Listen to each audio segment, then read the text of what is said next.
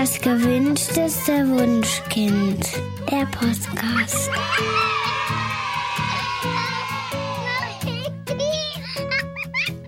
Hallo und herzlich willkommen bei Das gewünschteste Wunschkind, der Podcast mit Daniel Graf und Katja Seide. Bei uns heute im Studio ist Tobias. Ähm, hallo, herzlich willkommen, Tobias. Hallo. Du bist Lehrer und hast äh, eine Unterrichtseinheit entworfen für ein Brettspiel vom Kosmos Verlag. Und darüber wollen wir uns heute gerne mit dir unterhalten. Genau. Genau, und dann fangen wir gleich mal an. Also das Brettspiel heißt Die Legenden von Andor, ist von Kosmos, vom Kosmos Verlag und erzähl uns erstmal, worum es in diesem Spiel geht. In dem Spiel geht es darum, dass man äh, eine Gruppe von Helden spielt. Man kann das Spiel zu zweit oder zu dritt oder zu viert spielen, mit einer Erweiterung auch bis zu sechs Leute.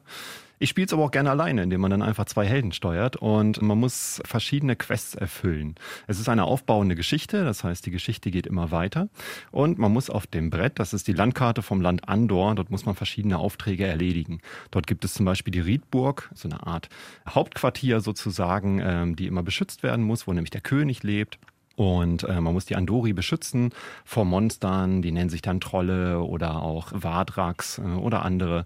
Und die äh, Riedburg muss man beschützen und nebenbei noch verschiedene Aufgaben erledigen. Es ist also ein kooperatives Spiel, man spielt gemeinsam gegen das Spiel und das Spiel steuert sich selbstständig sozusagen durch gewisse Regeln, die eben vorgegeben werden, wie sich die Kreaturen immer bewegen.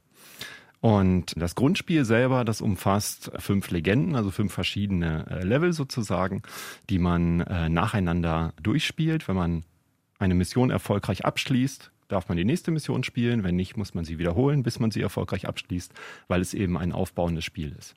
Was heißt, dass du die Legende erfolgreich abschließt? Also kannst du uns irgendwie Beispiele geben, wie es schief gehen könnte? Oder also ja, es gibt so gewisse Basisregeln. Wenn zum Beispiel zu viele Monster in die Burg eindringen, dann hat man das Spiel verloren. Das heißt, man muss grundsätzlich erstmal schon mal die Burg beschützen vor den Monstern. Aber also ähm, wie, wie tut man denn das? In diesem Spiel gibt es Karten oder? In diesem Spiel gibt es, ähm, hat jeder sein Heldentableau, da steht drauf, was der Held jeweils kann. Mhm. Das heißt die Heldenfähigkeit, da stehen noch die Stärkepunkte drauf, da stehen auch Willenspunkte drauf, was sozusagen die Lebenspunkte eines Helden sind. Mhm. Und die variieren im Laufe des Spiels. Das heißt, im Laufe einer Mission kann ich meinen Helden stärker machen. Ich kann mehr Willenspunkte dazu bekommen, indem ich zum Beispiel äh, aus einem Brunnen trinke, der dort auf dem Spielplan ist. Das heißt, ich kann mit meiner Figur bei meinem Spielzug dorthin gehen zu diesem Brunnen, kann daraus trinken und bekomme dann mehr Willenspunkte. Okay. Und immer wenn die Spieler einmal ringsherum dran waren, dann ist sozusagen der Gegner am Zug, sprich das Spiel, also die Monster, und die werden nach bestimmten Regeln immer auf die Burg zubewegt. Und wenn zu viele Monster in diese Burg eindringen, dann hat man das Spiel automatisch verloren. Okay. Das ist erstmal so sozusagen so die Grundregel. Und darüber hinaus gibt es dann immer noch verschiedene Quests. Zum Beispiel heißt es dann, der König ist krank geworden und man muss ein Heilkraut für ihn finden. Das heißt, man muss in den wachsamen Wald gehen, der weiter weg von der Burg ist mhm. auf dem Spielbrett. Man muss also mit einem Helden oder mit mehreren, muss man halt dorthin laufen in den wachsamen Wald und muss dort ein Heilkraut sammeln. Das ist ein kleines Plättchen, was man dann bekommt, was man dann zurück zur Riedburg tragen muss, damit der König wieder geheilt wird. Okay. In der gleichen Zeit muss man natürlich darauf achten, die Monster, die drängen weiter auf die Burg ein, mhm. dass die Burg weiter verteidigt wird. Das heißt, wenn alle Helden jetzt in den Wald gehen würden, wären die Monster in der Burg. Man muss sich also absprechen, man muss sich aufteilen, man muss gut zusammenarbeiten und seine, seine Spielzüge gut miteinander absprechen. Und man kann aber auch falsche Entscheidungen treffen. Also ich, meine, meine Kinder haben das gespielt. Ich bin tatsächlich nicht so ein Gesellschaftsspieler. Ich mhm. habe dann nur zugeguckt. Aber ich weiß, dass die sich manchmal ähm, irgendwie falsch entschieden haben und dann wurde es schwierig. Ähm, ja, genau. Es ist, es ist so, dass wenn man eine Mission zum Beispiel neu spielt, dass man ja gar nicht weiß, was auf einen zukommt. Mhm. Die Mission, die läuft immer linear ab, also immer gleich. Es ist also nicht so, dass eine Mission, wenn man sie dann wiederholt, anders ablaufen kann. Okay. Ausnahmen bestätigen die Regel, aber meistens bei den meisten Missionen ist es so, dass die immer gleich abläuft. Das heißt, zu einem bestimmten Zeitpunkt des Spiels passiert X und zu einem anderen Zeitpunkt passiert Y. Okay. Und das weiß man beim ersten Mal nicht. Und wenn man dann eine falsche Entscheidung trifft, man geht zum Beispiel mit den Helden Richtung Süden, Richtung Berge, mhm. und dann sagt aber äh, Karte X deckt man auf und es heißt, die Monster kommen vom Norden. Mhm und man steht mit seinen Helden gerade im Süden, mal ganz platt ausgedrückt, mhm. hat man keine Chance mehr, die Burg zu verteidigen. Das heißt, es ist meistens so, dass man eine, eine, Mission durchspielt und dann irgendwann scheitert und dann feststellt, ah, okay, so und so geht es und dann weiß man für den zweiten Durchgang, dass man die Entscheidung eben anders treffen muss. Okay, aber wird es dann nicht irgendwann langweilig, wenn man weiß, wie die Mission läuft oder kann man das mehrmals spielen, weil durch die Karten das trotzdem spannend bleibt? Ja, Ich sag mal, das ist rein subjektiv, da findet man auch im Internet, im Forum findet man da alles Mögliche zu. Die einen kritisieren genau das an dem Spiel, Okay. dass man eben immer wieder diesen Wiederholungseffekt hat, ah, wieder gescheitert und alles wieder von vorne. Und wir wissen ja schon, tak, tak, tak, es läuft so und so ab und mal gucken, ob wir es diesmal am Ende schaffen. Nein, okay, dann wieder von vorne. Okay. Andere sagen, dass genau das aber das Knifflige daran ist, dass das Schöne, das Spannende daran, dass man halt sich nach und nach seinen Weg sozusagen taktisch auch erarbeitet und nach und nach sich merken muss, okay, das passiert, das passiert, das passiert. Das heißt, wir legen uns von vornherein einen Plan zurecht, komm, wir müssen uns jetzt überlegen, wir gehen so und so vor.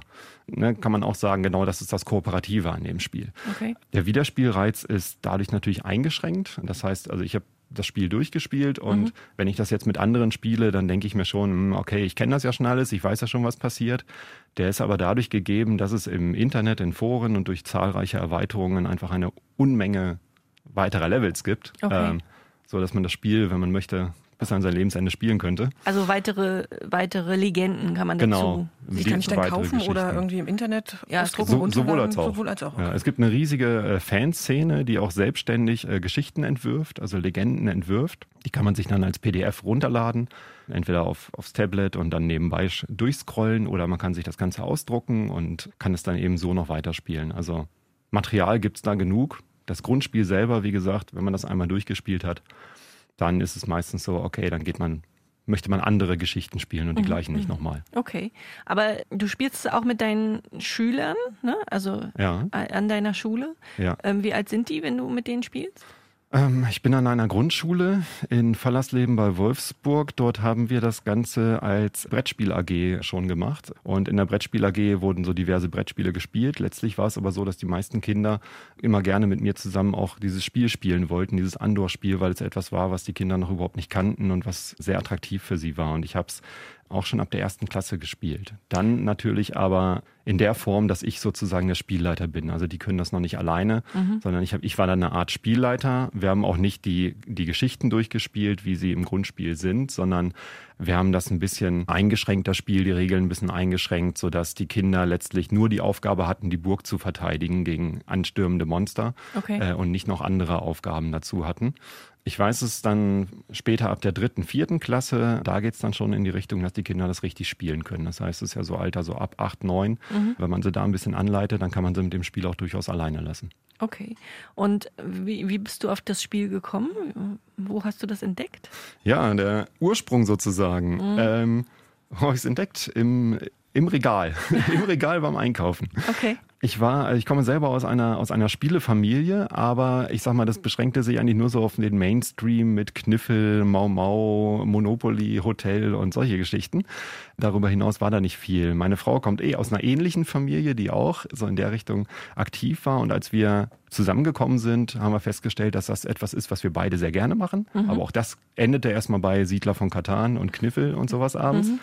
Und ich habe dann 2013 habe ich dann das Spiel, das wurde gerade Kennerspiel des Jahres, habe ich einfach im Regal stehen sehen in diversen Kaufhäusern und habe dieses Cover fand ich attraktiv und hinten die Beschreibung fand ich attraktiv und ich kannte bis dahin noch äh, keine kooperativen Spiele. Ich weiß, da bin ich Späteinsteiger, weil eigentlich gibt's die schon länger. Und dann habe ich mir das mal zu Weihnachten gewünscht, das Spiel. Und dann habe ich es bekommen und dann haben wir es ausprobiert, weiß ich noch, das war so Anfang 2014.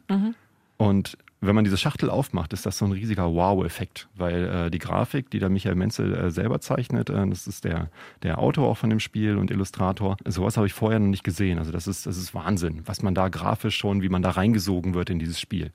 Und dann haben wir es angefangen zu spielen und das war erstmal so ein, so ein großer Wow-Effekt. Und da kam bei mir ganz schnell so die Idee, Mensch, dieses Spiel, das, das möchte ich irgendwie in der Schule einsetzen. Weil wenn ich diesen Wow-Effekt schon habe als halbwegs erwachsener Mensch, was für eine Wirkung muss das dann auf Kinder haben? Und dann habe ich zeitgleich auch ein anderes Spiel kennengelernt, das nennt sich Dixit. Dixit ist ein Spiel, da gibt's so, so ganz fantasievolle, toll, toll gezeichnete Karten. Und damit habe ich in der Schule dann auch ein paar Experimente gemacht, habe mit Dixit-Karten den Kindern Schreibanlässe hingelegt, womit sie Fantasiegeschichten schreiben sollten. Habe festgestellt, dass das total attraktiv für die Kinder ist und habe dann 2014, 2015, ich glaube 2015 war es, mal zum ersten Mal Andor in der Schule im Deutschunterricht eingesetzt. Also da war quasi die erste Unterrichtseinheit, die damit gestartet hat. Okay, und wie hast du gestartet? Also hast du mit den Kindern erstmal das Spiel gespielt oder hast du ihnen erzählt, was der Inhalt ist? Oder? Im herkömmlichen Unterricht ähm, oder in der Unterrichtseinheit, äh, die ich mit dem Spiel durchführe, da geht es überhaupt nicht um das Spiel selber. Mhm. Ich benutze das Spiel praktisch nur als Schreibanlass, als Fantasiewelt, die ich den Kindern anbiete, äh, in der sie sich dann austoben können, indem sie eigene Geschichten schreiben. Okay, ähm, aber wie machst du das? Das funktioniert folgendermaßen. Wir haben ja in dem Spiel selber haben wir das große Spielbrett mhm. und das ist sozusagen das Wichtigste, was ich auch im Unterricht einsetze. Wir haben das große Spielbrett, was nämlich gleichzeitig auch die Landkarte vom Land Andor zeigt, auf der eben gespielt wird. Mhm. Und ich versuche die Kinder oder habe mir dann erstmal überlegt, okay, wie könnte ich die Kinder in diese Welt einführen? Weil ich kannte, ich habe das Spiel dann schon durchgespielt, ich kannte die Geschichte, ich kannte die Welt Andor ja. und die Personen, die da auftreten. Und dann habe ich mir überlegt, wie, wie kriegst du das hin? Und dann habe ich mir eine eigene Einführungsgeschichte sozusagen ausgedacht, die ich den Kindern am Anfang vorgelesen habe. Und dazu habe ich so ein, ein Bildertheater. Experten würden sagen, ein Kamishibai. Mhm. Ähm, ich nenne es immer äh, auf Deutsch Bildertheater, wo ich verschiedene Bilder von Andor ausgedruckt habe. Die habe ich über die Homepage bekommen und habe dazu dann eine Geschichte geschrieben, wo ich quasi die Welt Andor vorstelle. Das heißt, ich erzähle den Kindern dann, äh, hallo, ich bin, ich, ich gebe mich dann aus als Merrick, der Kartograf, den gibt's wirklich in, der, äh, in dem Spiel. Und äh, ich möchte euch etwas über Andor erzählen und dann stelle ich das Land vor und äh, zeige dabei diese Karte, stelle die Burg vor, den wachsamen Wald, das graue Gebirge und was es da so alles für Helden gibt, äh, Thorn den Krieger, Kader die Bogenschützin und so weiter. Und was es für Monster gibt und dass die Monster die Burg angreifen und dass wir sie beschützen müssen. Und dann gibt's dazu noch eine kurze Geschichte. Und ich ende damit, dass ich sage, es wäre schön, wenn die Legenden von Andor oder die Geschichten von Andor, wenn wir da noch weitere sammeln könnten. Ach, gäbe es doch nur tapfere und mutige Schreiber, okay. die noch weitere verfassen würden. Und dann sage ich, ach schön. Hier sitzen ja Hier 20. Hier ist ja eine ganze Klasse davon. mal los. Genau, dann können wir ja mal loslegen. Und äh, das ist so der Punkt, wo die Kinder noch so müssen, so, hm, okay, ja, hm, bei dem einen oder anderen sieht man, äh, Geschichten schreiben, das ist ja anstrengend. Aber ich sag mal, das ist noch so relativ neutral. Und dann, ähm, ich hatte das Glück, dass ich in der Schule einen extra Raum quasi ein bisschen ausstatten konnte, so mit Andor-Postern und mit dem ganzen Material und ausgedruckten Bildern und so weiter. Und dann führe ich die Kinder rüber in diesen Raum. Wenn man das nicht zur Verfügung hat, ist es halt im Klassenraum. Und dann kommt so dieser Wow-Effekt. Also quasi das, was ich hatte, als ich die Schachtel aufgemacht habe. Das mhm. heißt, sie sehen dann erstmal das Material und das ist dann erstmal wow. Okay. Grundregel Nummer eins, nicht anfassen, ja. denn sonst hat man Chaos. Oh, ja. ähm, und Grundregel Nummer zwei, wenn man dann aber alles erklärt hat, bitte anfassen. Denn genau das ist das Entscheidende äh, bei der ganzen Sache, dass man nämlich dieses Material nicht nur hat, um es anzugucken, sondern das Material hat man vor allem auch, um es eben anzufassen. Das Spielbrett lasse ich dann während dieser Unterrichtseinheit, in den folgenden drei, vier Unterrichtsstunden, lasse ich das Spielbrett die ganze Zeit stehen und die Kinder dürfen rangehen und dürfen auf dem Spielbrett überlegen und ihre Geschichte auch nachspielen. Mhm. Das ist für mich der Vorteil, weshalb ich gesehen habe, dass es mit diesem Brettspiel so gut klappt. Das heißt, ich habe dann da ein paar Figuren, äh, ein paar Heldenfiguren habe ich dann da drauf stehen, ein paar Monster habe ich drauf stehen und dann gibt's Kinder, die stellen sich dann halt an dieses Brett ran und spielen mit ihren Figuren mal nach. Die haben dann ihre Geschichte schon geschrieben, eine Einleitung, ja, die Kader, die Bogenschützin, wacht in der Burg auf, es war ein schöner Morgen, mhm, sie geht vor die Burg zu den Bauernhöfen, kauft auf dem Markt was ein, plötzlich hört sie ein hässliches Gebrüll und ein paar Trolle stürmen auf die Burg zu oder sowas. Mhm. Und dann, hm, ja, was passiert denn dann? Und dann setzen sich die Kinder zum Beispiel ans Spielbrett und spielen das mit der Figur mal nach. Das heißt, gehen mit der Figur mal zu den Bauernhöfen, zum Markt. Ja, von wo könnten denn die Monster kommen? Ja, von da. Hm, wie sieht es denn da aus? Ne, das muss man ja beschreiben. Und dann spielen sie sozusagen ihren Kampf so ein bisschen nach. Okay, cool. Und das, was sie dann da nachstellen, das schreiben sie dann eben als Geschichte auf. Äh, und das ist so der, der Gewinn, sage ich mal, dieses Spielbretts. Dass die Kinder ihre Geschichte nachspielen können oder auch Kinder, die halt komplett haken, die sagen, mir fällt nichts ein. Mhm. Ähm, dass ich mich mit denen auch zusammen an dieses Spielbrett setzen kann und wir können mal gemeinsam überlegen, wo soll denn deine Geschichte anfangen? Mm, Im Wald. Ja, guck mal, wie sieht denn der Wald aus? Was gibt es denn da? Da ist ein Brunnen. Aha, das kannst du ja schon mal schreiben. Und okay. so hat man so eine Visualisierung dazu. Ja, schön. Also, du hast mir gesagt, mit den vierten Klassen machst du das oder auch? Angefangen habe ich tatsächlich mal mit einer dritten Klasse. Mhm. Ähm, das hat schon ganz gut funktioniert. Ich äh, empfehle es immer so ab der vierten Klasse, wobei man sagen muss, die Differenzierung passiert automatisch. Also die Geschichten in der vierten Klasse werden tendenziell halt etwas länger, etwas besser als in der dritten Klasse, okay. wo einige sprachlich noch mehr Probleme haben. Mhm. Man darf dabei halt nicht so drauf gucken, dass alles perfekt wird, sondern man darf die Kinder auch so ein bisschen ausprobieren lassen. Und schätzungsweise, ich habe es jetzt noch nicht in Klasse 5 und 6 ausprobiert, könnte mir aber vorstellen, dass es bis Klasse 6 auch sehr interessant ist. Das denke ich auch. Ab ja. Klasse 7 könnte man vielleicht in der Pubertät dann sagen, na, so mit Rittergeschichten kann man die nicht mehr kommen. Weiß ich nicht, könnte man auch mal ausprobieren, aber ich gebe dazu auch Workshops und die biete ich dann immer an für Klassenstufe 3 bis 6. Also Okay. für, sodass nicht nur Grundschullehrer und Lehrerinnen da äh, angesprochen werden, sondern auch von weiterführenden Schulen, wer eine fünfte, sechste Klasse hat. Mhm. Wie viele Stunden hat denn so eine Einheit? Man sollte mindestens sechs Stunden einplanen. Die ersten Kinder sind nach zwei Stunden fertig, die letzten Kinder immer noch nicht nach sechs. Ja, okay.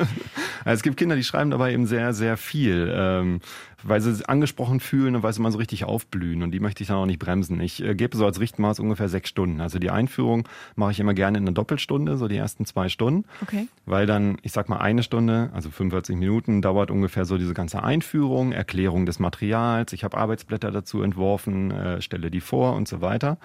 Und dann wollen die Kinder, dann scharen die schon mit den Hufen und haben schon Ideen und dann wollen sie auch schon anfangen. Und deshalb finde ich da eine Doppelstunde besser als eine Einzelstunde, weil sonst würde ich einen Cut machen.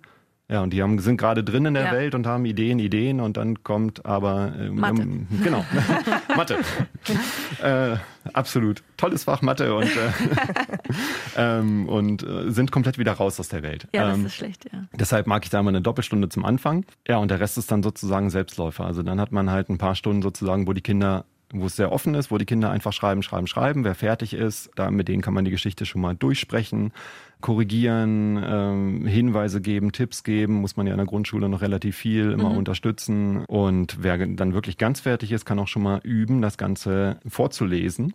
Äh, denn ich habe es dann mit denen gemacht, nach diesen sechs Stunden habe ich es mit meinen Klassen so gemacht, dass wir es als Hörbuch aufgenommen haben. Das heißt, das muss man nicht machen, das wäre so ein Bonus, wenn man noch ein bisschen multimedialer unterrichten möchte. Ich habe dann mit denen so ein kleines Tonstudio in der Schule eingerichtet, sprich also Laptop, Mikrofon. Ja, äh, war so ein kleiner Raum und da habe ich mich dann mit denen hingesetzt und wir haben dann äh, so nach und nach in den Pausen immer so Geschichten aufgenommen, eingelesen und ja, dann habe ich ein bisschen Hintergrundmusik dahinter gepackt und äh, dann haben sie das als CD auch mit nach Hause bekommen, sodass sie auch ein Andenken haben. ja, sehr cool. Beziehungsweise es ist auch auf YouTube alles zu finden mit allen möglichen rechtlichen Absicherungen. Das haben wir auch gemacht, da waren die Kinder ganz stolz drauf. Das mussten sie nicht, sondern halt die Kinder, die wollten. Dann habe ich die Geschichte auf YouTube hochgeladen und da konnten sie es dann auch zu Hause zeigen. Ich bin auf YouTube mit meiner Geschichte. Sag mal den äh, Hörerinnen und Hörern, wie man dich auf YouTube findet. Ganz einfach, man gibt einfach Andor Grundschule ein. Die Okay. beiden Stichworte, die reichen schon, dann sind das schon die ersten Treffer. Okay, super. Und äh, da findet man, ich glaube, ein, zwei, drei Projekte mit drei verschiedenen Klassen, habe ich es, glaube ich, da jetzt auf YouTube. Kann man sich alle möglichen Geschichten anhören. Sind nicht alle perfekt und nicht alle richtig, aber die Kinder sind stolz drauf und wir haben es Ja, man bekommt mal versucht Eindruck. hinzubekommen. Und Genau. parallel zum Erscheinen des Podcasts würde ich einfach sagen, stellen wir im Blog das Spiel auch noch mal kurz vor und stellen euch auch einen Link zu YouTube dann rein, damit ihr euch das mal angucken könnt. Okay. Gut, machen wir. So, als Seminarleiterin möchte ich jetzt bitte noch hören, äh, welchen Bezug zum Rahmenlehrplan das Ganze hat. Fantasiegeschichten, äh, das Wort Fantasie, damit tut sich ja so ein Rahmenplan immer sehr schwer. Also die, es gibt ja neue Kerncurricula, zumindest in Niedersachsen. Bei uns gibt es neue Kerncurricula für das Fach Deutsch. Das Wort Fantasie kommt da nicht einmal drin vor. Ja. Das finde ich traurig, wenn wir über Grundschüler sprechen. Es ist natürlich der Teil vom Schreiben, Texte verfassen. Das heißt Geschichten schreiben allgemein. Und da kann man sich ja drauf spezialisieren, ob das jetzt in Richtung Fantasiegeschichten geht, ob man da andere Geschichten schreibt. Andere Lehrer machen gerne anderes. Ich mache gerne Fantasiegeschichten, weil es eben die Kinder da abholt, wo sie eben sind, nämlich in einer Fantasiewelt. Ich kenne das noch von mir als Kind, da war ich auch sehr oft. Na klar, logisch.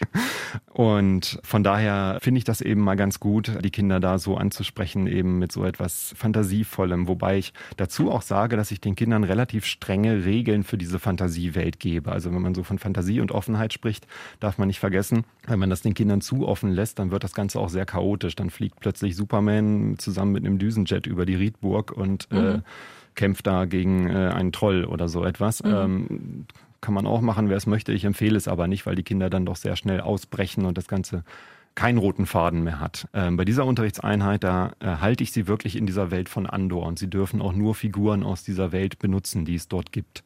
Und müssen Sie sich dann an die Charaktere tatsächlich halten, dieser Figuren, die, die in dem Spiel ja besprochen werden? Also Nein, also die Kinder machen das automatisch schon grob. Das heißt zum Beispiel Kader, die Bogenschützin, die ist dann auch eine Bogenschützin. Das übernehmen die so. Mhm. Bisher hat mich auch noch nie ein Kind gefragt, ob Kader nicht auch eine Prinzessin sein könnte. ja, interessant. Die haben, das, die haben das so akzeptiert. Okay. Ähm, ich habe aber als Rückmeldung schon mal hier und da auch schon mal mitbekommen, dass die Kinder sich wünschen, eigene Helden äh, sich auszudenken. Das wäre quasi mal so eine kleine Erweiterung, wenn man mit einer Klasse so eine Einheit mal gemacht hat und vielleicht den Kindern sagt, ja, vielleicht am Ende des Schuljahres, ne, so wenn kurz vor den Zeugnissen, ach, da können wir das ja nochmal machen und dann dürft ihr euch mal eigene Helden ausdenken und dann kann man das so ein bisschen freier und offener lassen. Beim ersten Mal würde ich empfehlen, den Rahmen etwas enger zu halten, damit das für die Kinder auch einfacher ist einzuordnen, damit sie ihre Gedanken besser strukturieren können.